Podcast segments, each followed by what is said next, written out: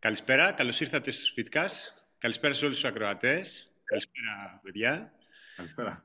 Να πούμε σήμερα μια καλησπέρα και στο ε, Λεωνίδα Δημητράκη, ε, ο οποίος ε, είναι καθηγητής φυσικής αγωγής. Έτσι, σωστά, τα λέω; Σωστά, ναι. Υπήρξε αθλητής στην Ελληνομαϊκή πάλι. Με πάρα πολλές διακρίσεις. Πάρα πολλές διακρίσεις θα μας τα πει. Ας μην ξεκινήσουμε τα παρελθόντα, γιατί μάλλον τα παρελθόντα μπορεί να πονάνε και λίγο. Ας μην τα, τα συζητάμε, ας μιλήσουμε για το τώρα και θα πάμε μετά, αν είναι. Ο οποίος τώρα που σε βρίσκουμε, Λεωνίδα, τι, με τι ασχολείσαι, τι κάνεις αυτό το διάστημα, πώς είσαι; Καλησπέρα καταρχάς σε όλους. Καλησπέρα και σε εσάς, παιδιά. Χάρηκα πολύ που σας είδα ξανά. Μένα πιο πολύ ε, Τίποτα, σε αυτές τις περίεργες εποχές τώρα που είμαστε, έτσι και εμείς εδώ, περιμένουμε λιγάκι να ανοίξει γενικότερα το γυμναστήριο και ό,τι αυτό συνεπάγεται. Αυτή τη στιγμή, τα τελευταία δύο χρόνια, είμαι στην αθηνα Εργάζομαι στο γυμναστήριο που είναι στη, στο, στη Λεωφόρα Μαρουσίου, στο γυμναστήριο Trainbox. Έχω αναλάβει εκεί πέρα το κομμάτι της ε, λειτουργικής προπόνησης, το functional κομμάτι, mm-hmm. crossfit αλλιώς. Και από τα δύο χρόνια, τον ένα χρόνο, είμαστε σε αναστολές. Αυτό. Έτσι. Τι άλλο Αυτό. να OK. Okay. Οπότε, οπότε έχεις ασχοληθεί με το, με το CrossFit, αν δεν κάνω λάθος, για αρκετά χρόνια. Έχεις ασχοληθεί και σαν αθλητής, αν δεν κάνω λάθος, έτσι. Έχεις και αθλητή, ε, αθλητική πορεία στο CrossFit. Ιδιωματική εμπειρία. Ε, ναι, κοίταξε. Δεν μπορώ να πω ότι εξ ολοκλήρου αυτό το οποίο κάνω είναι προπόνηση CrossFit είναι κάτι που με δελεάζει και με ευχαριστει και θεωρώ ότι είναι ένα ολοκληρωμένο σύστημα προπόνησης. Τώρα αυτό χρειάζεται συζήτηση. Okay. Χρειάζεται συζήτηση. Α, ε, εμένα μου καλύπτει πάρα πολλά κενά. Έχω εργαστεί δηλαδή αρκετά χρόνια στο κομμάτι του fitness και όταν γνωρίζοντας το CrossFit και τι πρεσβεύει, ένιωθα να ολοκληρώνεται λίγο ένα puzzle το οποίο μου έλειπαν κομμάτια. Οπότε, σαν μέθοδος προπόνησης, με ευχαριστεί και με προσεγγίζει. Τώρα, ε, το έχω κάνει και αγωνιστικά, επειδή είμαι και από μικρός στο χώρο του αθλητισμού και γενικότερα με δελέασε. Και από εκεί και πέρα υπάρχουν λογιών λογιών κόσμος. Είναι αυτοί οι οποίοι θέλουν να τα ακολουθήσουν κάθε αυτού όπως το επιτάσσει crossfit για αγωνιστικούς σκοπούς κτλ. Και υπάρχει ο κόσμος ο οποίος απλά θέλει να γυμναστεί με αυτό το μέσο χωρίς να γνωρίζει ξεκάθαρα μέχρι πού μπορεί να το φτάσει. Εγώ το βλέπω από την οπτική του γυμναστή. Για να πατήσω, ασχολούμαι με το crossfit, με ευχαριστεί και μου αρέσει και προσπαθώ να το κάνω προσιτό σε όλους αλλά στην ουσία είμαι γυμναστής που έχω και αυτό το όπλο πάνω μου. Αυτό είναι το διαταυτό. Okay. Ε, πολλοί κόσμος το CrossFit το, ε, το αντιμετωπίζει σαν μέθοδο γυμναστικής, αλλά θα έλεγα ότι είναι ένα άθλημα, έτσι δεν είναι; Σαν ναι. ένα άθλημα που έχει, για μένα είναι ένα άθλημα αρκετά απαιτητικό, με, με πολύ, ε, πολύ δύσκολο, ε, ένα ολοκληρωμένο σύστημα γύμνασης όπως είπες, έτσι, που σε καλύπτει και ένα δυνατό εργαλείο στα χέρια ενός γυμναστή. Ε, πιστεύεις ότι η αθλητική σου πορεία, σαν ε, στην Ελληνομαϊκή, στην Πάλη, επειδή είναι πολύ κοντά με το άθλημα του CrossFit, σε έκανε να, να συνεχίσεις και να μπεις σε αυτό, το, σε αυτό το άθλημα, το ανταγωνιστικό, το ότι είναι έτσι ατομικό; Ε, σίγουρα, σίγουρα. Το ότι υπήρχαν βιώματα αθλητή έπαιξαν τον ρόλο τους. Εγώ γνώρισα και το CrossFit σε σχετικά μεγάλη ηλικία. Ήμουνα 30 ετών mm-hmm. περίπου 29-30. Ε, θεωρητικά ήμουν μεγάλος για να ξεκινήσω, αλλά όπως είπα και πριν, επειδή είχα σταματήσει την αθλητική μου καριέρα στην πάλη, μόνο προπονητικά είχα ασχοληθεί με αυτό και απλά έκανα, γυμναζόμουν επειδή απλά δεν σταμάτησα ποτέ, δηλαδή μου άρεσε να γυμνάζομαι.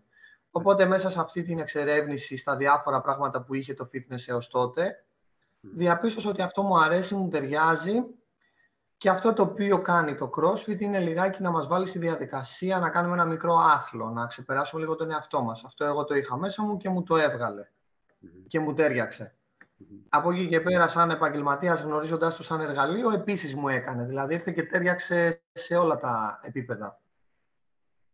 Ποια είναι αυτά τα κενά που είπες ότι είδες, γιατί έχουμε συζητήσει πάρα πολλές φορές για αυτό το κομμάτι και, και από κομμάτι που το βλέπεις σαν προπονητής, αλλά και σαν αθλητής. Γιατί, όπως είπαμε, ε, έχει έρθει σαν, σαν, σαν εργαλειοθήκη έχει έρθει το CrossFit. Το έχει χρησιμοποιήσει πάρα πολλά εργαλεία, όπως είχαμε τα gymnastics, είχαμε ενόργανοι, είχαμε ε, ε, κομμάτια άρσης και άλλα κομμάτια που απαιτούν, εν πάση περιπτώσει, καλή νευρομυϊκή συναρμογή. Ε, Ποια, γιατί κατηγορείται, εν πάση περιπτώσει, τώρα δεν πούμε για τα keep, αυτό τώρα πούμε σε αυτό το, το χαζό, εν πάση περιπτώσει, χαζή σύγκριση, γιατί είναι εντελώς διαφορετικά πράγματα τώρα με το άλλο. Ε, ποια και να σου κάλυψε εσένα, και προπονητικά αλλά και σαν αθλητής. Ε, θεωρώ ότι γνωρίζοντας το CrossFit και αναγκάζοντας με ατομικά, δηλαδή στο κομμάτι του αθλητή και στο κομμάτι του προπονητή, να γίνω καλύτερος και πιο διεξοδικός σε πράγματα που ενδεχομένως και να γνώριζα, με ανάγκασε να εμβαθύνω περισσότερο. Δηλαδή, με έκανε καλύτερο προπονητικά. Και κατ' επέκταση αθλητικά. Δηλαδή, διαπίστωνα ότι όσο περνούσαν τα χρόνια, παρότι βιολογικά θα έπρεπε να πέφτουν οι επιδόσεις μου, και ενώ ήμουν ένας άνθρωπος που δεν είχα σταματήσει ποτέ να γυμνάζομαι, για να πεις ότι είχα ένα μεγάλο κενό και ξαναγυμνάστηκα και έκανα ένα peak. Γυμναζόμουν συνεχώς διαπιστώνω, ακόμα και σήμερα που πλησιάζω τα 40, ότι είμαι σε πολύ καλή κατάσταση. δηλαδή, όχι, όχι, δεν τα κλείνω ακόμα, είμαι 38, θα τα κλείσω σιγά σιγά, μαζί θα τα κλείσουμε σιγά σιγά, μην αγχώνεσαι. Μην αγχώνεσαι. Στην Ακαδημία σου, όταν εγώ ήμουν 10, εσύ ήσουν 30. 30, 30, ναι, ναι, ναι, ναι. Στα πόδια μου στο μεγάλος. Έτσι.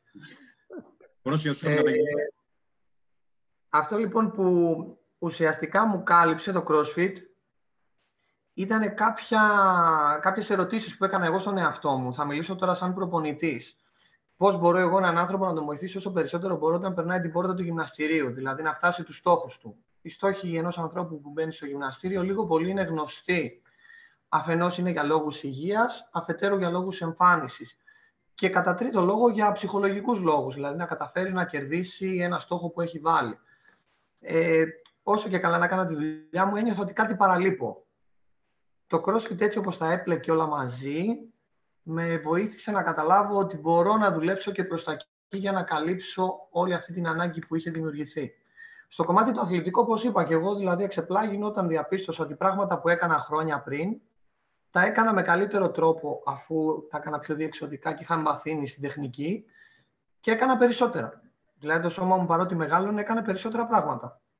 Έτρεχε πιο γρήγορα, σήκωνε πιο πολλά, έκανε ασκήσεις που δεν έκανε, με ανάγκαζε να δω προβλήματα που είχα και εγώ έθελα τυφλούσα να βελτιώσω ας πούμε, το mobility μου για να καταφέρω να είμαι καλύτερος σε μια τεχνική κτλ. Με λίγα λόγια, ε, με όθησε να γίνω καλύτερος και αθλητικά και προπονητικά. Ξεκάθαρα. Ε, Ξεκάθαρα.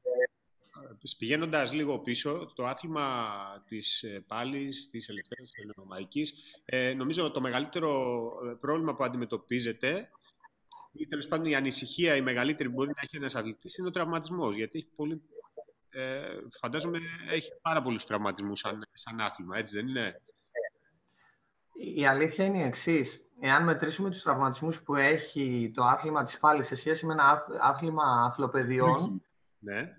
είναι λιγότεροι. Είναι παράδοξο. Okay. Παρ' όλα αυτά, η ιδιαιτερότητα του αθλήματος είναι ότι είναι ένα άθλημα στην κατηγορία αθλημάτων μονομαχίας. Δηλαδή, μπαίνεις στη διαδικασία με τον άλλον, να έρθεις αντιμέτωπος. Και αυτό, επειδή έχει και επαφή, δεν έχει δηλαδή να κάνει όπως η πυγμαχία ή το kickbox που είναι αθλήματα μονομαχιών, αλλά υπάρχει μια απόσταση, είναι λίγο ιδιαίτερη η επαφή. Δηλαδή, για κάποιον ο οποίος είναι ενήλικος, δεν του είναι τόσο εύκολο να έρθει και να αγκαλιάσει τον άλλον, να προσπαθήσει να τον ρίξει κάτω και κατ' επέκταση το σώμα του να πάρει προσαρμογές μέσα από αυτή τη διαδικασία είναι και από τα αθλήματα που δύσκολα έμπαιναν σε γυμναστήριο. Παλιότερα υπήρχε μια τάση και ήταν τη μόδα να πει το kickbox, ας πούμε, στα γυμναστήρια. Ε, ενώ το είχα συζητήσει με συνεργάτες μου τότε, πάλι δεν μπορούσε να μπει και ο λόγος ήταν αυτός. Θα κακοφαινόταν σε κάποιον να πάει να αγκαλιαστεί με τον ιδρωμένο του παρτενέρ κτλ. Εάν λοιπόν πάρεις προσαρμογές και κάνεις όλες τις προασκήσεις που πρέπει και δεδομένου ότι ο προπονητής γνωρίζει τις ικανότητες των ασκουμένων, θεωρώ ότι είναι πολύ ασφαλές. Πολύ ειλικρινά το λέω. Μιλάω τώρα για την ελληνομαϊκή πάλι, που είναι και στα πλαίσια τα δικά μου. Okay. Ε, Βλέποντας όμως για να επεκτείνω λίγο τη σκέψη μου και ένα χώρο που στο γυμναστήριο που είμαι είναι και ο Γιώργος ο Κατσινόπουλος, ένας πολύ καλός προπονητής στα Mixed Martial Arts και στο Jiu-Jitsu, ε, έχει να κάνει με τον προπονητή. Δηλαδή, αν γίνει σωστά η δουλειά του προπονητή, αυτά τα αθλήματα μπορούν να είναι πολύ ασφαλή. Έχει να κάνει, νομίζω, όπως στα πάντα. Ναι. Το γεγονός ότι είναι τόσο άγνωστος στον πολύ κόσμο νιώθει ότι θα τραυματιστεί, αλλά στην πραγματικότητα υπάρχουν προοδευτικές ασκήσεις που σε μαθαίνουν. για να κλείσω ένα απλό παράδειγμα είναι ότι στα παιδιά τα οποία ξεκινούν, αν είναι δηλαδή εγώ πούμε, στα τμήματα ενηλίκων που δίδασκα, οι πρώτες προπονήσεις ήταν πώς θα κάνουμε μια πτώση στο έδαφος. Δηλαδή, μαθαίνεις κάποιον άνθρωπο πώς θα πέσει μια ασφάλεια. Που είναι κάτι, γελαίο, που είναι κάτι το οποίο είναι πολύ βασικό, ανεξαρτήτως αν παλεύεις ή όχι, για παράδειγμα. Οπότε νομίζω ότι είναι λίγο μύθος αυτό. Είναι λίγο μύθος. Okay. Να πω αυτό και σαν παράδειγμα που είμαι εγώ που σαν τρίτος που έχουμε από άλλο κομμάτι ε, πολεμικών τεχνών. Με τον Λεωνίδα, εντάξει, έχουμε μεγαλώσει μαζί, αλλά ήμουν πολύ περίεργος και μου λέει, πάνω να δεις. Ε, και αυτό είναι που λέω και σε πολλούς γονείς, εν ότι ανέβηκε πάρα πολύ στην εκτίμησή μου σαν, ε, σαν σπόρα, σαν άθλημα. Ε, και μου έκανε φοβερή εντύπωση αυτό που είπες, ότι το πρώτο μου κομμάτι που είχα έτσι σαν ε, φόβο εντός αγωγικών είναι πώς θα, πώς θα βρεθώ κάτω.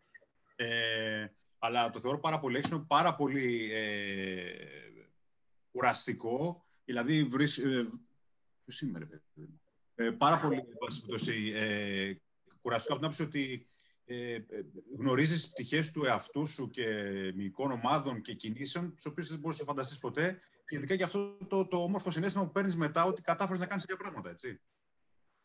Εάν μιλήσουμε για το άθλημα της πάλι, παίρνοντας λιγάκι πάλι τη κοιτάλη, να πω ότι δεν είναι τυχαίο. Τώρα μιλάμε για ένα άθλημα που εγώ νιώθω μεγάλο σεβασμό στο γεγονός ότι διδάσκω ένα άθλημα το οποίο υπάρχει 3-4 χιλιάδες χρόνια. Δηλαδή είναι κάτι το οποίο γίνεται και για να γίνεται τόσο καιρό είναι μια επιτακτική ανάγκη του ανθρώπου. Έρχεται από τα βαθύτερά μας. Αν θα βάλεις δύο μικρά παιδιά, να τα αγοράκια που έχει ο Γιάννης, το πρώτο πράγμα που θα τους έρθει μεγαλώνοντας, θα το δεις, είναι να πιαστούν και να αρχίσουν να παλεύουν. Είναι ανάγκη του ανθρώπου να μάθει να παλεύει, δηλαδή να το πιάσουμε και από τη φιλοσοφική του προσέγγιση. Δεν είναι τυχαίο. Και όλο αυτό το πράγμα τώρα, αυτή την τέχνη, έχει μέσα από τόσους αιώνες ε, περαστεί και εμείς είμαστε εδώ για να την περάσουμε στην επόμενη γενιά. Δεν μπορεί να είναι παραφύσιν. Δηλαδή, μπορεί να είναι παραφύσιν όλα τα άλλα που κάνουμε. Στο κομμάτι της γυμναστικής μιλάω. Αυτό σίγουρα δεν είναι παραφύση. Δύο χέρια και δύο πόδια είναι φτιαγμένα για να το κάνουν αυτό το πράγμα. Έτσι. Οπότε το θέμα είναι να γίνει σωστά. Και αυτό που ξενίζει τον κόσμο ο υδρότας, η επαφή με τον αντίπαλο και μην ακουστεί περίεργα. αυτό είναι πραγματικά όμως που σε, που σε ε, καλλιεργεί ε, μαθαίνεις να ξέρεσαι, μαθαίνεις αυτό που έρχεσαι η κοντινή επαφή, που ξενίζει τον πολύ κόσμο και δεν θα έπρεπε να μπει που είπες πριν στο γυμναστήριο. Αυτό είναι όμως που σε φτιάχνει και, το, και σε δυναμώνει εσωτερικά, πιστεύω. Μαθαίνεις να σέβεσαι πάρα πολύ, γιατί νομίζω ότι καλλιεργεί και προσωπικότητες και φτιάχνει, διαμορφώνει προσωπικότητες αυτό το άθλημα σχέση με άλλα μαχητικά. Κοίταξε να δεις Γιάννη, ε, κάνουμε και τρεις μια δουλειά που θεωρώ ότι την αγαπάμε πολύ και νομίζω ότι όλοι μας κάποια στιγμή ρωτήσαμε τον εαυτό μας γιατί το κάνεις. Ναι. Νομίζω, όχι νομίζω, είμαι βέβαιος, ένας πολύ σημαντικός λόγος που εγώ τουλάχιστον το κάνω είναι γιατί νιώθω ότι βάζω ένα λιθαράκι στην κοινωνία. Δηλαδή μπαίνω στη διαδικασία να πάρω ανθρώπους, να καταλάβω από πού ξεκινούν και να τους δείξω το δρόμο. Και μέσα από αυτό, εκτός από το σώμα τους, να αρχίσουν να φτιάχνουν και την αυτοπεποίθησή τους, να αρχίσουν λιγάκι να μπαίνουν στη διαδικασία να σκέφτονται σαν αθλητής, που είναι ουσιαστικά ένα σύστημα διαπαιδαγώγησης ο αθλητισμός. Από εκεί έχει να κάνει. Οπότε και στο κομμάτι της πάλης, επειδή έχει τύχει και έχω συνεργαστεί με ενήλικου και παρότι ήταν δύσκολο, καταφέραμε και φτιάξαμε μια πολύ μεγάλη ομάδα τότε. Και ήμουν πολύ ευχαριστημένος από αυτό που έβλεπα. Έβλεπα ότι οι άνθρωποι, αν και στην αρχή μπήκαν λίγο διστακτικά, μετά το ευχαριστιόντουσαν. Ήταν αυτό που λες εσύ. Ένιωθαν πολύ ικανοποιημένοι από αυτό που καταφέρνουν. Οπότε θεωρώ ότι και το άθλημα σαν άθλημα θα στο δώσει πίσω. Από εκεί και πέρα, εμείς, σαν προπονητές, πρέπει να αξιολογούμε και να επιλέγουμε. Αυτό νομίζω είναι το σημαντικότερο. Δεν μπορείς να τους βάλεις όλους στο ίδιο καζάνι.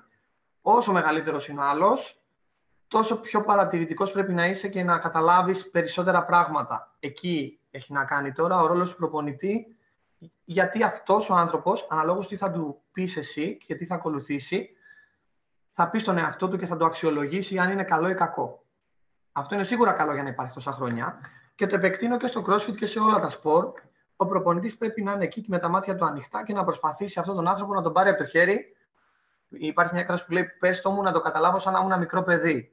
Ακριβώς έτσι το βλέπω πολλές φορές ανεξαρτήτως από την βιολογική ηλικία, η προπονητική του ηλικία μπορεί να είναι ενό βρέφου. Το σέβεσαι, τον παίρνεις και τα μαθαίνεις όλα από την αρχή. Αυτό. Έχοντας...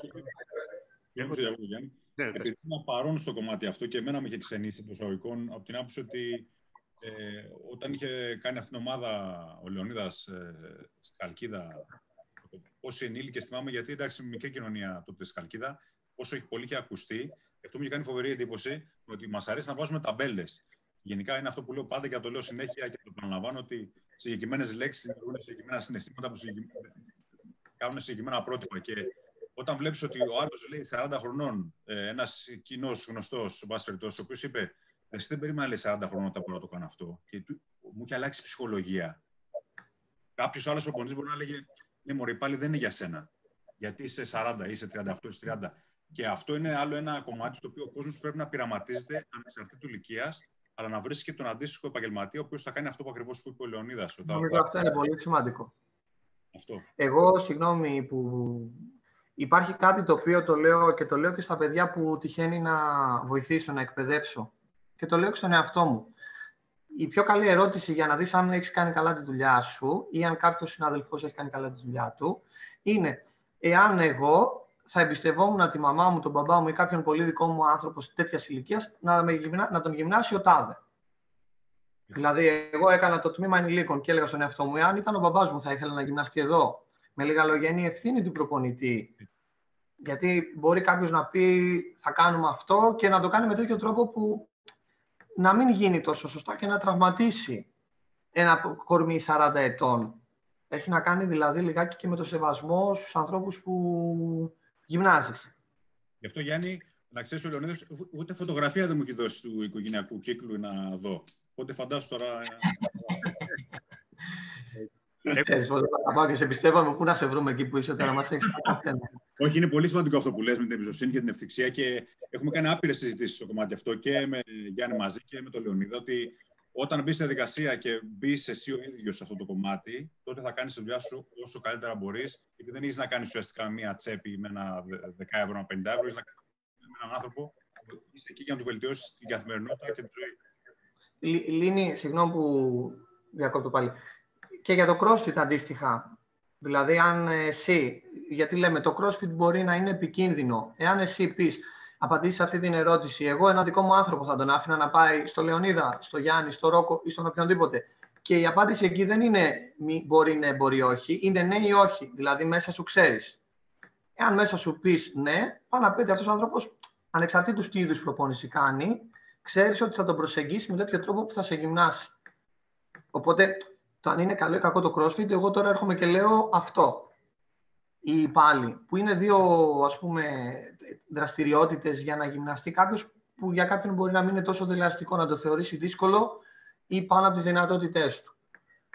Εγώ προσωπικά θεωρώ ότι όλα γίνονται χωρίς να εθελώ τυφλό και να λέω ότι δεν υπάρχουν άνθρωποι με κινητικά προβλήματα ή με ένα ιστορικό που κάποια πράγματα δεν πρέπει να τα κάνουν. Γι' αυτό λέω ότι πρώτα απ' όλα είμαι γυμναστής και από εκεί και πέρα το προσεγγίζω. Παρ' όλα αυτά, μου αρέσει να σκέφτομαι ότι μπορείς να το κάνεις και βλέπουμε, παρά το ότι δεν μπορείς και πάμε να δούμε κάτι άλλο. Με αυτή τη λογική μιλάω.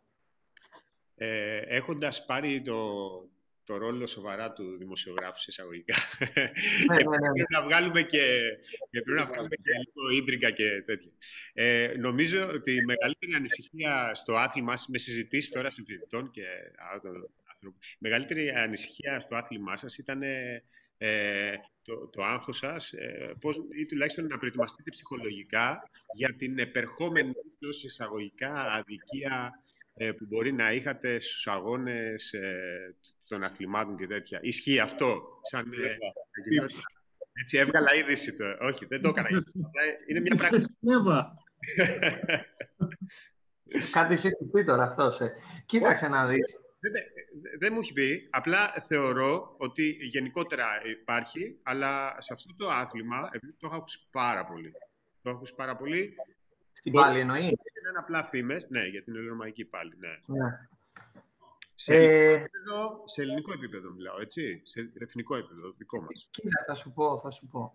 Ε, εγώ ξαναλέω, είμαι ένας άνθρωπος ο οποίος τον αγαπάω τον αθλητισμό και ήμουν τυχερός που το έκανα επάγγελμα και μου έχει δώσει πάρα πολλά. Μέσα σε αυτά τα πολλά κρατάω και κακές στιγμές που μπορεί να έχουν έρθει, γιατί μπορεί να ακουστεί κλεισέ, αλλά είναι η αλήθεια. Εάν διαχειριστείς μια κακή στιγμή, ναι. ενδεχομένως να σε διαμορφώσει την προσωπικότητά σου καλύτερα και από μια επιτυχία.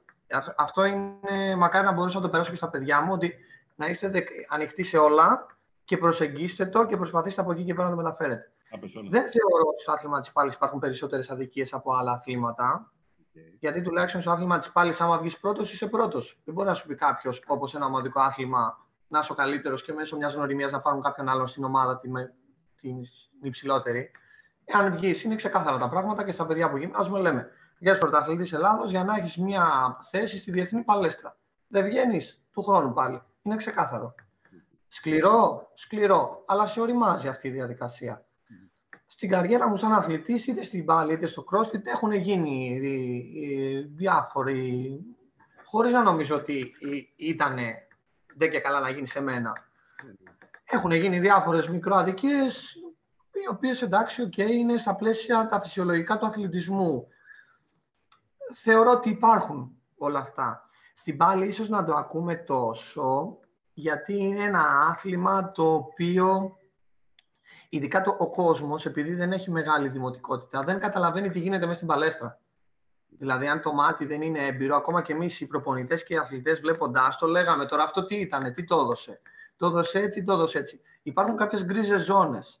Είναι όπως τα χτυπήματα στην πυγμαχία. Βλέπουμε πυγμαχία όλοι. Άντε τώρα εσύ κάτσε και μέτρα τι έχει ρίξει ο καθένας. Για ένα εμπειρομάτι αυτό είναι πιο ευκρινές. Έχει αυτή τη δυσκολία. Δεν θεωρώ όμως ότι γίνεται κάτι ντε και καλά για να δικήσουν κάποιον συγκεκριμένα. Και σε τελική ανάλυση, για να το πω όλο αυτό και να πω λίγο και τα λόγια του προπονητή μου, στην πάλι εννοώ, τον κύριο Λέον, γίνεται τόσο καλός που να είσαι ξεκάθαρα πρώτος. Δηλαδή, μην κάθεσαι τώρα και ασχολείσαι στο ένα-ένα, αν μου φάνε ένα πόντο. Αν θες να βγεις πρώτος, βγει πρώτος με διαφορά, να τελειώνει η υπόθεση. Και αυτό σε τελική ανάλυση είναι και κομμάτι του αθλητισμού και τελειώνει η υπόθεση εκεί πέρα. Έτσι. Τι θα θέλεις να, να αλλάξει τα επόμενα χρόνια σε αυτό το κομμάτι του τι θα βλέπεις, θα θέλεις εσύ Σαλονίδας να, να δεις; Ε, θα ήθελα να εξυγχρονιστεί με την καλή έννοια, δηλαδή να μπορέσουμε λιγάκι όλοι εμείς στο χώρο αυτό, ο καθένας ατομικά, να δουλέψει λίγο για το άθλημα και όχι για την προσωπική του φιλοδοξία και την προσωπική του προβολή και να μπορέσουμε λιγάκι όλοι με σκημένο το κεφάλι να το μεγαλώσουμε. Νομίζω ότι είναι το πρώτο και σημαντικότερο ένα άθλημα όσο και μεγάλες επιτυχίες να γίνονται, που δεν θα γίνονται, ποσοστιαία και στατιστικά μιλάω, θα πρέπει να έχει από κάτω του κόσμου. Δηλαδή θα πρέπει όλοι μας να το κάνουμε έτσι, να μας εμπιστευτούν οι γονείς τα παιδιά τους, να έρθουν οι γονείς να γυμναστούν στο γυμναστήριό μας και να γίνει, αν όχι εθνικό σπορ, να γίνει ένα σπορ που το γνωρίζουν όλοι. Δηλαδή σε άλλες χώρες είναι εθνικό άθλημα. Δηλαδή μπαίνεις τώρα μέσα σε μια Ρωσία, λέω για παράδειγμα, και όλοι ξέρουν να παλεύουν. Όπως εμείς όλοι ξέρουμε να παίξουμε ποδόσφαιρο γιατί την κλωτσίσαμε την μπάλα στο σχολείο. Αυτό για μένα θα ήταν ένας ιδανικός στόχος, γιατί το λέω αλήθεια το πιστεύω. Θα ήταν καλύτερη κοινωνία. Αν είχαν περάσει από όλοι από αυτή τη διαδικασία να παλέψουν και να μπουν σε αυτό το τρυπάκι και σε αυτή τη διαδικασία, σίγουρα θα ήταν καλύτεροι άνθρωποι μετά, ανεξαρτήτως αν ήταν αθλητές ή όχι. Αφενός αυτό. Αφετέρου, όταν έχεις μεγαλύτερο ποσοστό κόσμου που κάνει αυτό το πράγμα, θα βγουν περισσότερες επιτυχίες και περισσότεροι καλοί αθλητές. Και γενικότερα θα επενδύσει και το κράτος στο άθλημα αυτό για να μπορέσει να μεγαλώσει. Ατομικά, εμείς αυτό που πρέπει να κάνουμε σαν προπονητές είναι καλά τη δουλειά μας και τα παιδιά που έρχονται μέσα στο γυμναστήριο μην τα αφήσουμε να φύγουν. Με την καλή έννοια, δηλαδή να ασχοληθούμε μαζί τους. Έκανε τόσα ταξίδια. Είμαι αισιόδοξος όμως, είμαι αισιόδοξος. Γενικότερα τόσο ταξίδια γύρισες με το, με το άθλημα αυτό. Ε, τι διαφορές έβλεπες, και δεν είναι να κάνω κάποια σύγκριση, γιατί πολλοί κόσμοι λένε η Ελλάδα είναι έτσι. Αλλά εγώ θέλω να πω στη βάση αυτό που είπες, γιατί αυτό που μίλησες περισσότερο είναι έχει να κάνει με την παιδεία. Ότι αν αυτό ουσιαστικά ξεκινούσε από μια μικρή ηλικία, δημιουργούσε μια τέτοια παιδεία αλλοσεβασμού, πειθαρχίας. Ε, Όπως σε κάθε άθλημα, αλλά θεωρώ ότι στα, σε αυτά τα αθλήματα, ειδικά σε μικρές ηλικίες, είναι λίγο πιο, πιο μεγαλύτερη βαρύτητα έτσι όπως και τα ομαδικά έχουν μετέπειτα άλλη βαρύτητα. Ε, ποιες είναι οι διαφορές που έβλεπες και από προπονητικής άποψης, αλλά και από θέμα εγκαταστάσεων όταν ήσουν εκτός; Που έλεγες, να το είχα και εγώ, ξέρω εγώ. Μεγάλη εντύπωση μου έκανε ότι σαν αθλητής είχα πάει σε χώρες οι οποίες θεωρητικά ήταν ε, μικρότερες, δηλαδή οικονομικά ήταν λίγο πιο δύσκολα από την Ελλάδα. Και παρόλα αυτά έβλεπα εγκαταστάσεις και γενικότερα όλο το σύστημα του αθλητισμού να δουλεύει πολύ καλύτερα από την Ελλάδα. Μου είχε κάνει εντύπωση αυτό. Πράγμα το οποίο σημαίνει ότι αυτές οι χώρες είχαν επενδύσει στον αθλητισμό και είχαν επενδύσει στον αθλητισμό από μικρά παιδιά. Δηλαδή θυμάμαι είχα πάει ένα ταξίδι, για παράδειγμα, ε, στην Αρμενία, σαν έφηβος, και ενώ ήταν καθημερινή, είχα μπει σε ένα πολύ μεγάλο γυμναστήριο, πλήρως εξοπλισμένο. Υπήρχαν ομάδες παιδιών που κάνανε διάφορα σπορ, μέχρι και το πινκ-πονγκ το πρωί έκανε προπόνηση, ενώ ήταν ώρα σχολείου. Δηλαδή από το σχολείο είχαν μεριμνήσεις εκείνη την ώρα να κάνουν προπόνηση. Ε, μπήκα μέσα, είδα παιδιά να κάνουν πάλι. Ξαφνικά είδα ένα γυμναστήριο ζωντανό και παιδάκια τα οποία είχαν πάρει το ερέθισμα από εκείνη την ηλικία. Δηλαδή κάποιος είχε προβλέψει όλο αυτό. Ε, πιστεύω πως για να μπορέσουμε λιγάκι, θα γυρίσω πάλι στο θέμα της παιδείας, δηλαδή να καταλάβουμε πόσο σημαντικό είναι για να ολοκληρώσουμε έναν άνθρωπο, να τον βάλουμε στη διαδικασία να κάνει αθλητισμό και από εκεί και πέρα σιγά σιγά να μπορέσουμε να βρούμε ανθρώπους που θα τους εμπιστευτούμε τα παιδιά μας για να μπορούμε να τους δώσουμε τα παιδιά και να δουλέψουμε μαζί τους. Τώρα, στο κομμάτι των εγκαταστάσεων και της βοήθειας γενικότερα από το κράτος, επειδή δεν μ' αρέσει να περιμένω από κάπου και όταν έρθει βοήθεια ξεκινάμε, νομίζω ότι ο καθένας ατομικά μπορεί από το καλό όταν γίνει το restart να κάνει αυτό που πρέπει να κάνει. Τα δικά μας αθλήματα είναι λίγο δύσκολο να έρθει ο άλλος, δηλαδή δεν θα γίνουν δημοφιλή επειδή κάποιος θέλει να το πάει το παιδί του εκεί, αλλά θα αρχίσει να το πηγαίνει αν αρχίσει και εμπιστεύεται τους ανθρώπους που θα καταβιαστούν με το παιδί του. Οπότε ο καθένας στη δική του κοινωνία αυτό που θα πρέπει να φροντίσει είναι να κάνει καλά τη δουλειά του για να τον εμπιστευτεί η τοπική κοινωνία και δεν είναι δύσκολο να γίνει. Δηλαδή να πεις ότι σε 3-4-5 χρόνια εγώ θέλω να έχω αυτή τη βαρύτητα. Και υπάρχουν και πόλεις στην Ελλάδα, για να μην αδικούμε τώρα κάποιους ανθρώπους που το έχουν κάνει και ξαφνικά βλέπεις ότι σε εκείνη την πόλη ξέρουν όλοι να παλεύουν. Αν μιλάμε για την πάλη. Οπότε νομίζω ότι εκεί είναι να κάνει την προσωπική αλλαγή ο καθένας μας και να το προχωρήσουμε. Έτσι. Πολύ ωραία. Πες, πες, ε, ήθελα να μιλήσω τώρα, έτσι, να πάμε στο κομμάτι, γιατί ε, σίγουρα έχει κατηγορηθεί και ε, ξέρεις πώς είμαι γενικά όταν γράφω σε κάποια φόρουμ και αυτά, ε, ότι γι' αυτό ανέφερα, εν πάση περιπτώσει, κάποιες κινήσεις, εν πάση περιπτώσει, του CrossFit, οι οποίες έχουν εντός αγωγικών κατηγορηθεί και δεν θα μπω καν στο κομμάτι αυτό, γιατί συγκρίνουν ανώμια πράγματα. Ε, αν μπορούμε, Λεωνίδα, να πούμε στο κομμάτι ότι ο κόσμος πρέπει να καταλάβει τη διαφορά του αθλήματος του CrossFit και το κομμάτι της προπόνησης του CrossFit. Γιατί θυμάστε όταν κατεβαίναμε τότε παρέα που κάναμε προπονήσεις, κάναμε τρεις προπονήσεις την ημέρα, κρατούσαν μία μισή-δύο ώρες κάθε μία. Και, αλλά όλα τα είχαμε συν τη δουλειά. Οπότε πρέπει κάποια πράγματα ο ύπνος, η διατροφή μας να ήταν όπως έπρεπε να ήταν. Έτσι. Και υπάρχουν οι άνθρωποι που θα έρθουν μία ώρα από τις 23 ώρες που έχουν και απαιτούν ή περιμένουν να, αυτά που βλέπουν στο YouTube. Αν μπορούμε να ξεκαθαρίσουμε λίγο όλο αυτό, Νομίχλη, ε, Αφενός γιατί ο κόσμος μπορεί να ακούγεται λίγο πικρό, αλλά είναι αλήθεια και συνήθως πρέπει να καταλαβαίνουμε ότι ε, μεταξύ του αθλήματος και της προπόνησης ε, και τι χρειάζεται ο καθένας. Ε, υπάρχει μεγάλη διαφορά ανάμεσα στον αθλητή και τον ασκούμενο. Αυτό θεωρώ ότι έχει να κάνει ανεξαρτήτως με το CrossFit. Και εκεί θα πρέπει να ξεκαθαρίσουμε τους στόχους που έχει ο καθένας. Αυτό είναι πάρα πολύ σημαντικό να γίνει. Ε, στο κομμάτι των αθλητών, θα πρέπει να μπούμε στη διαδικασία να κατανοήσουμε κάποιος άνθρωπος ο οποίος θέλει να το κάνει αγωνιστικά και να ακολουθήσει το σπορ του CrossFit. Ποιος είναι ο στόχος του, μπορεί να είναι κάποια τοπική διοργάνωση. Για τον Α ή Β λόγο, δηλαδή κάποιοι μπορεί να με ρωτήσουν και γιατί να κάνω τόση προπόνηση για να πάω σε ένα τοπικό αγώνα. Εγώ κατανοώ ότι μέσα σου νιώθεις την ανάγκη να το κάνεις και να ικανοποιηθείς από αυτή τη διαδικασία. Και σε τελική ανάλυση, αυτό είναι και το ζουμί του αθλητισμού. Να κάνεις έναν άθλο προσωπικό. Ανεξαρτήτως αν θα σε βοηθήσει στην εργασία σου ή στην υπόλοιπη ζωή σου. Αυτό θες, αυτό θα κάνεις. Οπότε, ή αν θα κάνεις ένα τόσο μεγάλο βήμα, να πας στα games και να μπεις σε μια διαδικασία εντελώς επαγγελματική. Το αγωνιστικό CrossFit προποθέτει κάποια standards.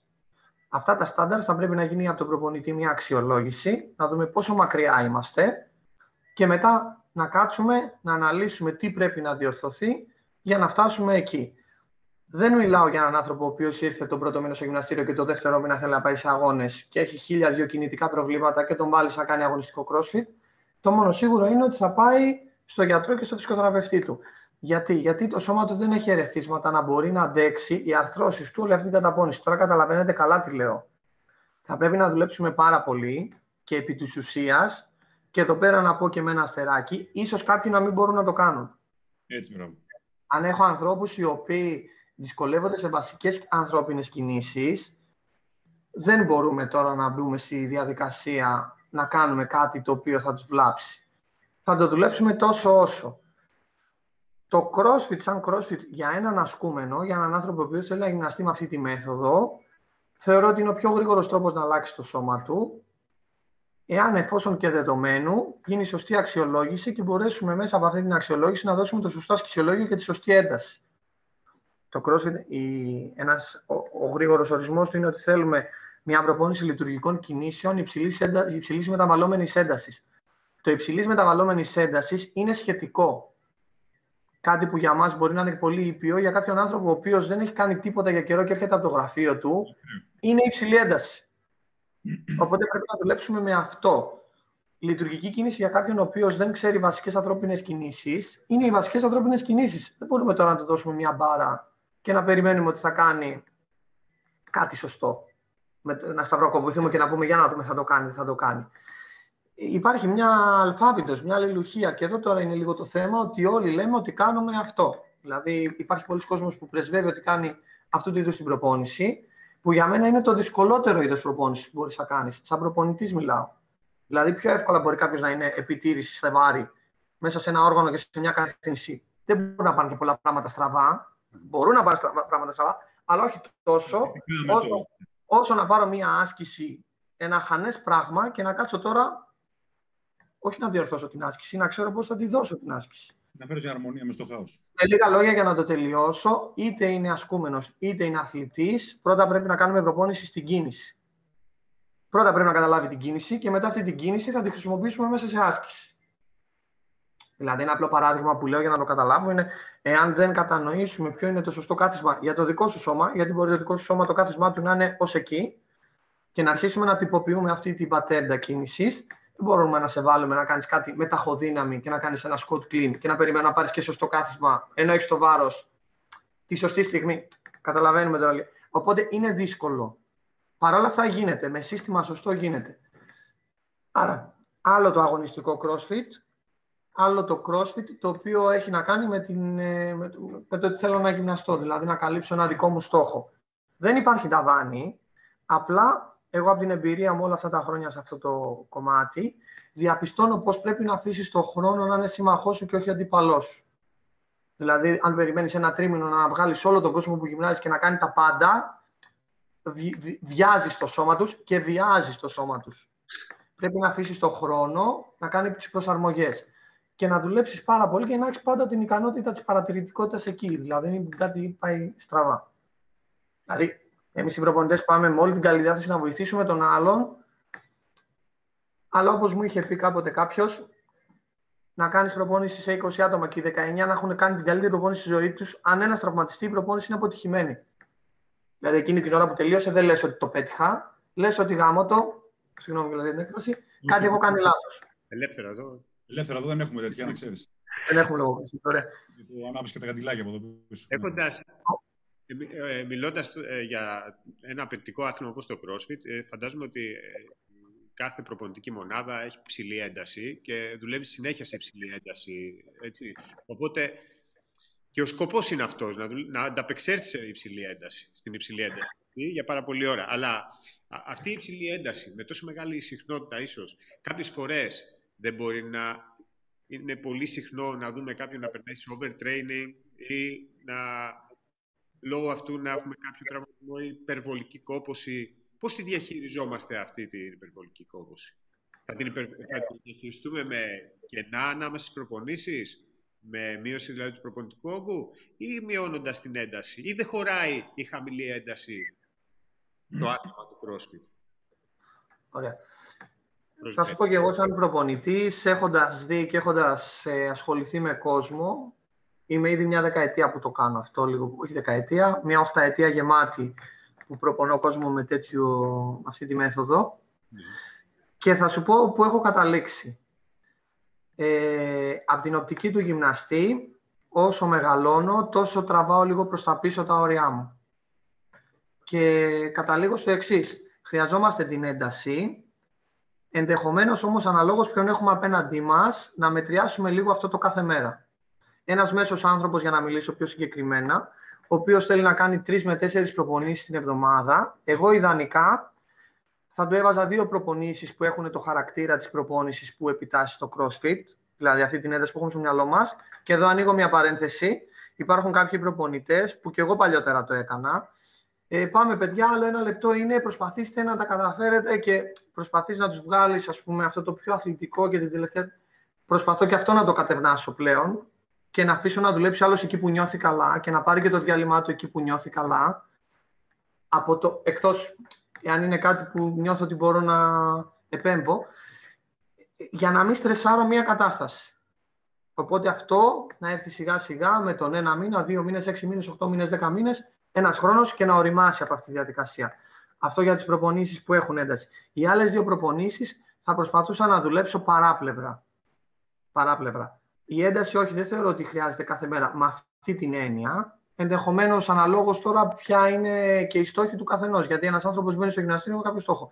Εάν κάποιος έρχεται και μου λέει: Εγώ θέλω λιγάκι να νιώσω το σώμα μου πιο αθλητικό και να αναπτυχθώ μυϊκά, ενδεχομένως οι άλλες δύο προπονήσεις να ασχοληθούν με αυτό το κομμάτι και με αδυναμίες που τυχόν εγώ έχω βρει. Ή εάν κάποιος θέλει να χάσει βάρος, είναι μια κυρία η οποία θέλει, μια κοπέλα και θέλει να το κάνει παράλληλα με αυτό, να βρούμε έναν τρόπο να γίνει χωρίς να στρεσάρω πάλι τόσο πολύ το σώμα. Με λίγα λόγια, προσπαθώ στον εβδομαδιαίο κύκλο να έχει μια ισορροπία. Από εκεί και πέρα, αν κάποιος το κάνει πάνω από ένα ή δύο χρόνια, ενδεχομένως αυτό το δύο φορές να μπορεί να γίνει τρεις φορές, χωρίς αυτό να είναι κανόνας. Αυτό το οποίο λέω είναι ότι ναι, θέλει προσοχή, ένταση, ειδικά σε κόσμο ο οποίος ε, έχει πολύ καιρό να γυμναστεί. Γιατί συνήθως τι γίνεται. Άνθρωποι οι οποίοι έχουν πολύ καιρό να κάνουν προπόνηση, ψάχνονται και βλέπουν ότι το πιο αποτελεσματικό μέσο είναι να κάνουν μια προπόνηση τύπου CrossFit και προσπαθούν να τα δώσουν όλα από την αρχή. Και αυτό σίγουρα θα έχει συνέπειες. Οπότε υπάρχει η χρυσή τομή, τόσο όσο. Εν κατακλείδη λέω ότι αν κάποιος άνθρωπος γυμνάζεται σωστά και έχει περάσει από αυτή τη διαδικασία, δηλαδή να αφήσουμε το σώμα να πάρει προσαρμογές, να μεγαλώσει προπονητική ηλικία, θεωρώ ότι μετά από ένα-ενάμιση χρόνο μπορεί να γυμνάζεται και πέντε φορές τη εβδομάδα από μία ώρα. Δεν το θεωρώ υπερβολή. Το να γυμνάζεται κάποιος πέντε φορές τη εβδομάδα από μία ώρα, δεδομένου ότι δεν είναι όλες οι προπονήσεις τόσο έντονες όπως αυτό που προσπάθησε να πει ο Γιάννης. Έχει να κάνει λοιπόν με το να κατανοήσει ο προπονητής τους στόχους και με το να αξιολογήσει και ποιον έχει απέναντι. Αυτό είναι πολύ σημαντικό. Okay. Ε, και επικεντρωνώ, ε, η ερώτησή μου θα, θα την επικέντρωνα περισσότερο προς το κομμάτι του αγωνιστικού CrossFit. Δηλαδή, ε, σε άτομα τα οποία θα, έχουν στόχο μπροστά τους έναν αγώνα και ίσως πιέσουν πάρα πολύ τον εαυτό τους και φτάνοντας σε ένα, σε ένα ίσως εκτός προγραμματισμού, εκτός θα, θα μπορούσε να, να μπει στο το κομμάτι της, του low intensity training ή να κάνει να φύγει λίγο. Θα ήταν ωφέλιμο. Το έχεις δουλέψει, έχεις δει ε, αλλαγές πάνω σε αυτό. Γιατί θεωρητικά yeah. οι μεγάλους προπονητές, ακόμα και στο στίβο, ε, σε μικρές αποστάσεις, να χρησιμοποιούν το low intensity ενίοτε, παρόλο που το άθλημα είναι υψηλής έντασης. Και στο... Πολύ καλή ερώτηση σου, Γιάννη. Όσο περνάει ο καιρός, έχουμε δει αθλητές και ειδικά Έλληνες να κάνουν πολύ μεγάλες επιτυχίες. Στην αρχή, όταν και εμείς γνωρίσαμε στην Ελλάδα το CrossFit, προσπαθούσαμε να το κάνουμε όπως το αντιλαμβανόμασταν και δεν μπορούσαμε και οι Ευρωπαίοι ακόμα, αν λιγάκι παρατηρήσουμε, δεν μπορούσαμε να φτάσουμε τις επιδόσεις των Αμερικάνων, οι οποίοι είναι αυτοί που κατάλαβαν πρώτοι τι γίνεται. Όσο διεισδύεις και βλέπεις λίγο τη μεθοδολογία των προπονητών, καταλαβαίνεις ότι αυτό το υψηλή ένταση δεν υπάρχει σε όλες τις προπονήσεις. Θεωρώ ότι σε οποιοδήποτε προπονητικό σχεδιασμό πρέπει να υπάρχει μικρόκυκλος, μεσόκυκλος, μακρόκυκλος και πρέπει μέσα στη βδομάδα σου να μην είναι όλες οι προπονήσεις ίδιες. Αν υπάρχει μια προπόνηση με μεγάλο όγκο και μεγάλη ένταση, πρέπει να σκεφτείς την επόμενη μέρα. Από εκεί και πέρα οι εβδομάδες, όσο η μία διαδέχονται την άλλη, δεν μπορεί να είναι όλες το ίδιο. πρέπει να υπάρχει εβδομάδα ή εβδομάδες αποφόρτησης αναλόγως στην προπονητική περίοδο. Με λίγα λόγια, ό,τι ισχύει στην προπονητική για οποιοδήποτε σπορ, το ίδιο γίνεται και στο CrossFit. Αυτό κάνουν και οι μεγάλες ομάδες και οι μεγάλοι αθλητές για να μπορούν να τα απεξέλθουν. Αυτό τώρα, το κατά πόσο θα ζωρίσεις κάποιον και τι rest θα του δώσεις, έχει να κάνει με το background. Δηλαδή, ποιοι είναι αυτοί που έχει απέναντί σου. Είναι έτοιμοι αθλητές, είναι οι αθλητές οι οποίοι χτίζονται. Και από εκεί και πέρα ο προπονητής πρέπει να είναι κάθε μέρα στο γυμναστήριο για να πάρει το feedback. Δηλαδή να δει αυτό το οποίο έχει σχεδιάσει. Βγαίνει, να βάλει, να βγάλει και ούτω καθεξής. Είναι μια ζωντανή σχέση η οποία γίνεται. Υπάρχουν όμως κανόνες. Δεν πάμε και πατάμε YouTube, Google και ό,τι βρέξει κατεβάσει. Να κάνουμε και αυτό σήμερα, ας κάνουμε και αυτό αύριο.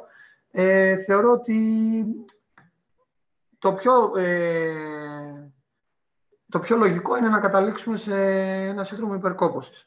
Τώρα από εκεί πέρα για να κλείσω, όσο πιο σωστά θέλει να το κάνει κάποιος, όσο πιο πολύ επενδύσει σε χρόνο και χρήματα στην προετοιμασία του στο, στο αγωνιστικό CrossFit, θα πρέπει να λάβει υπόψη και τα υπόλοιπα. Δηλαδή, το να κοιμάται σωστά, σίγουρα το πιο φθηνό βοήθημα είναι αυτό. Δηλαδή, κάποιος πάει και παίρνει του κόσμου τα συμπληρώματα για να βοηθήσει τον οργανισμό να το ξεκουραστεί και κοιμάται 5 ώρες κάθε μέρα. Να κοιμηθεί, να μπορεί να φάει σωστά, πολύ βασικά τα γνωρίζουμε και οι δύο, Ενδεχομένως κάποια συμπληρώματα που δεν μπορεί να πάρει από τη διατροφή του, κάποια βασικά πράγματα, ε, κάποια μηνοξέα, κάποιες βιταμίνες. Και από εκεί και πέρα, στην αποκατάστασή του, αν μπορεί να τον πιάσει ένα ανθρώπινο χέρι. Δηλαδή να μπορεί να χαραμίσει μια-δύο φορές το μήνα ή και παραπάνω, να αποσυμφορήσει το σώμα του με ένα καλό μασάζ ή να έχει ένα δικό του φυσικό θεραπευτή που να μπορεί λίγο να προλάβει μια κατάσταση, μια άρθρωση που έχει συσσωρεύσει κούραση και φαίνεται ότι κάτι θα βγει. Με λίγα λόγια, όσο καλύτερα θες να το κάνεις, τόσο πιο πολύ θα επενδύσεις σε χρόνο, χρήματα σε αυτό. Και τόσο πιο ψηλά θα πας. Ε, έχεις... Γιάννη, σε διακόπτω την σήμερα. Όχι, όχι, πες, πες εσύ και θα Παρακαλώ. Ε, έχει πάλι... Ε, ξεκινήσαμε μαζί, αν θυμάσαι, συζητάγαμε το 11, αν θυμάσαι για το CrossFit. 10 χρόνια μετά, καλύτερος από ποτέ, με συνθήκες που τώρα δεν μπορώ να τις πεις καλύτερες και από αποφάσει με όλο αυτό που συμβαίνει. Έτσι. Και επίσης με νέο μέλος, οικογένεια και όλα τα. Γιατί πρέπει να είσαι και άνθρωπος πάνω απ' όλα. Δεν είσαι μόνο γυμναστής, δεν είσαι μόνο αθλητής. Έτσι. Και τα ξεχνάμε λίγο αυτά. Και αυτή τη στιγμή ε, με κορυφαίες επιδόσεις εν συγκρίση με τα προηγούμενα χρόνια. Έτσι. Κοίταξε να δεις. Ε, η αλήθεια είναι ότι ο αθλητισμός με τον πρωταθλητισμό έχουν μια διαφορά. Ε, το πρωταθλητισμός είναι αυτό που λέμε εμείς στο χώρο, μπορεί να έχεις κολλήσει το μικρόβιο. Εγώ το έχω κολλήσει από μικρός. Είμαι ανταγωνιστικός. Είσαι το μικρόβιο. Έτσι να προσεγγίζω τα πράγματα. Το έχω δουλέψει μέσα μου, γιατί ξέρεις, αυτό μπορεί να σου γυρίσει και τούμπα. Πολύ μεγάλοι αθλητές. Και δεν βάζω τον εαυτό μου στην κατηγορία των μεγάλων αθλητών, δεν το λέω έτσι. Θεωρώ ότι δεν έχω κάνει και τεράστια πράγματα. Δεν, Απλά θέλω να πω ότι είναι χαρακτηριστικό των αθλητών, εάν δεν το διαχειριστούν, να πάει κάπου αλλού. Το έχω δουλέψει και προσπαθώ να το μετριάσω. Από εκεί και πέρα, μέσα από το πλαίσιο αυτό, με έχει δελεάσει, ειδικά το CrossFit που έχει και ηλικιακές κατηγορίες, να μπω σε μια διαδικασία προετοιμασίας και να πάω σε έναν αγώνα. Ε, γνωρίζοντας όμως εκ των προτέρων ότι αυτό έχει να κάνει καθαρά στο κομμάτι του να κάνω κάτι για τον εαυτό μου, δηλαδή σαν ένα χόμπι. Δεν μπορώ να το δω σαν μια προσέγγιση επαγγελματική. Η επαγγελματική μου προσέγγιση είναι άλλη. Και προσπαθώ να το κρατήσω και λίγο πίσω. Να μην έρθει και καπελώσει το ένα το άλλο. Έτσι. Λόγω καταστάσεων, όπως είπες, γιατί υπάρχει η δουλειά, η οικογένεια, οι ώρες που πρέπει να είσαι εκτός γυμναστηρίου. Και ειλικρινά είναι πολύ δύσκολο. Είναι πολύ δύσκολο. Τώρα από εκεί και πέρα, στο κομμάτι των επιδόσεων, σου ξαναλέω ότι είπα και πριν. Και εγώ μερικές φορές με τον εαυτό μου ευνηδιάζομαι όταν βλέπω ότι μπορεί. Δηλαδή, βελτιώνω την προπόνησή μου χωρίς να είναι υπερβολική σε όγκο, δηλαδή είναι στα πλαίσια του φυσιολογικού και βλέπω ότι όταν πρέπει γίνεται αυτό που πρέπει. Οπότε με, αναγκάζει να γίνομαι καλύτερος και στην προπονητική διαδικασία. Αυτό αποδεικνύει αυτό που λέγαμε όμως, ότι όταν λέμε πολλές φορές, γιατί ε, πολλοί με κοροϊδεύουν όταν λέω για την, ότι πρέπει να έχουμε σωστή στάση, ε, πρέπει να κάνουμε περισσότερο focus στην κίνηση αρχικά, να χτίσουμε αυτό και το βλέπω σαν ουσιαστικά ένα λογαριασμό τραπέζι. Όταν είσαι δυνατός και έχεις σωστά κινητικά πρότυπα, έχεις δημιουργήσει ένα λογαριασμό, μετά δεν χρειάζεται να κάνεις τη δουλειά. Λες της more μετά. Όσο λιγότερο κάνεις και είσαι πιο στοχευμένο, μπορείς αυτά να τα επενδύεις. Αν δεν τα έχεις, τι θα επενδύσεις; Είναι πάρα πολύ σημαντικό και εάν έχεις μια κακή κίνηση, θα μιλήσω για τον εαυτό μου. Εγώ που γνώριζα ότι έχω κάποιες και έχω κάποιες κακές κινήσεις, όταν θα κάνω την υπερβολή μου, γιατί το επιτάσσει η προπονητική, το προπονητικό χρονοδιάγραμμα, ότι αυτή τη βδομάδα θα είναι δύσκολη εβδομάδα, το νιώθω. Δηλαδή, τις επόμενες μέρες νιώθω την καταπώνηση ότι κοιτάξτε να δεις. Οπότε, σε εβδομάδα που δεν έχει να κάνει με αυτή τη ε, μεγάλη ένταση, ας πάμε λίγο να ασχοληθούμε με αυτό. Ε, θεωρώ ότι είναι πάρα πολύ σημαντικό να γίνει.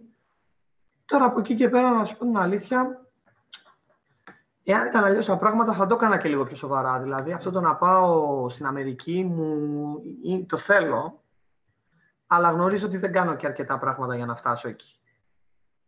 Πάνε οι 20 μόνο και θέλει λίγο παραπάνω δουλειά. Δηλαδή, βλέπω και τα παιδιά τα οποία καταφέρνουν και πάνε ε, σίγουρα έχουν κάνει περισσότερες θυσίες από μένα. Δηλαδή έχουν κάνει πιο πολύ προπόνηση. Αυτό. Ίσως κάποια στιγμή να έρθουν έτσι τα πράγματα που να πω ότι αυτή τη χρονιά θα το κάνω. Θα το κάνω τόσο καλά που θα πάω. Παρ' όλα αυτά προσπαθώ. Παρ' όλα αυτά προσπαθώ. Με κρατάει δηλαδή σε εκρήγορση. Είμαι σίγουρος ότι το κάνει γιατί έχει κάνει άλλους άθλους. Οπότε θεωρώ ότι από, από αυτό που σε ξέρω ότι είναι κοντά. Να με πάρεις μαζί, έχω και διαβατήριο, οπότε δεν χρειάζομαι βίζα. Ναι, ναι, ναι. ναι. να πάμε και σαν ζευγάρι. Για το, για το Ρόκο, τι έχεις να μας πεις; Θα σου πω. Αν τον πάρω, αν πά, λέω εγώ τώρα, πες ότι πάμε Αμερική και πάρω μαζί, θα είναι που θα λένε για το Dave Castro, ας πούμε, που είναι το νούμερο ένα σαν αναγνωρισιμότητα πρόσωπο στο CrossFit, θα λένε ποιος είναι αυτός δίπλα στο Ρόκο; θα είναι ένας τέτοιος τύπος. Για το Ρόκο, τι να πω. Εντάξει, είναι και μια φιλία που μας συνδέει. Είναι από τα παιδιά τα οποία πραγματικά τον αγαπάω και τον σκέφτομαι συχνά. Και θεωρώ ότι είναι ένας πολύ ταλαντούχος άνθρωπος. Ένας πολύ ταλαντούχος άνθρωπος. Ταξιδιάρα ψυχή. Και είμαι πολύ, πολύ σίγουρος για αυτόν. Θα κάνει μεγάλα πράγματα και κάνει μεγάλα πράγματα. Το λέω από καρδιάς. Είμαστε, σου ευχαριστώ. Είμαστε, υπάρχει αγάπη χρόνων και... Όχι, και θαυμασμός, και θαυμασμός, αλήθεια, και θαυμασμός. Σε αγαπάω πολύ και το ξέρεις. Μη το. Ε, Λεωνίδα, εγώ ε, χάρηκα πολύ που σε γνώρισα. Ε, είδα έναν άνθρωπο ο οποίος πραγματικά έχει να δώσει πάρα πολλά στο προπονητικό κομμάτι. Ε, με πολύ ωραία σκέψη, πολύ δομημένη, πολύ όρημη σκέψη. Ε, και σου εύχομαι να αυτές τις συνθήκες, φίλε, να, Λεωνίδα, να καταφέρεις να πετύχεις δηλαδή έστω από αυτό που σκέφτεσαι, γιατί σκέφτεσαι πολλά πράγματα, να πετύχεις αυτό το λίγο. Δεν ξέρω. Σε ευχαριστώ, σε ευχαριστώ Γιάννη μου, να είσαι καλά.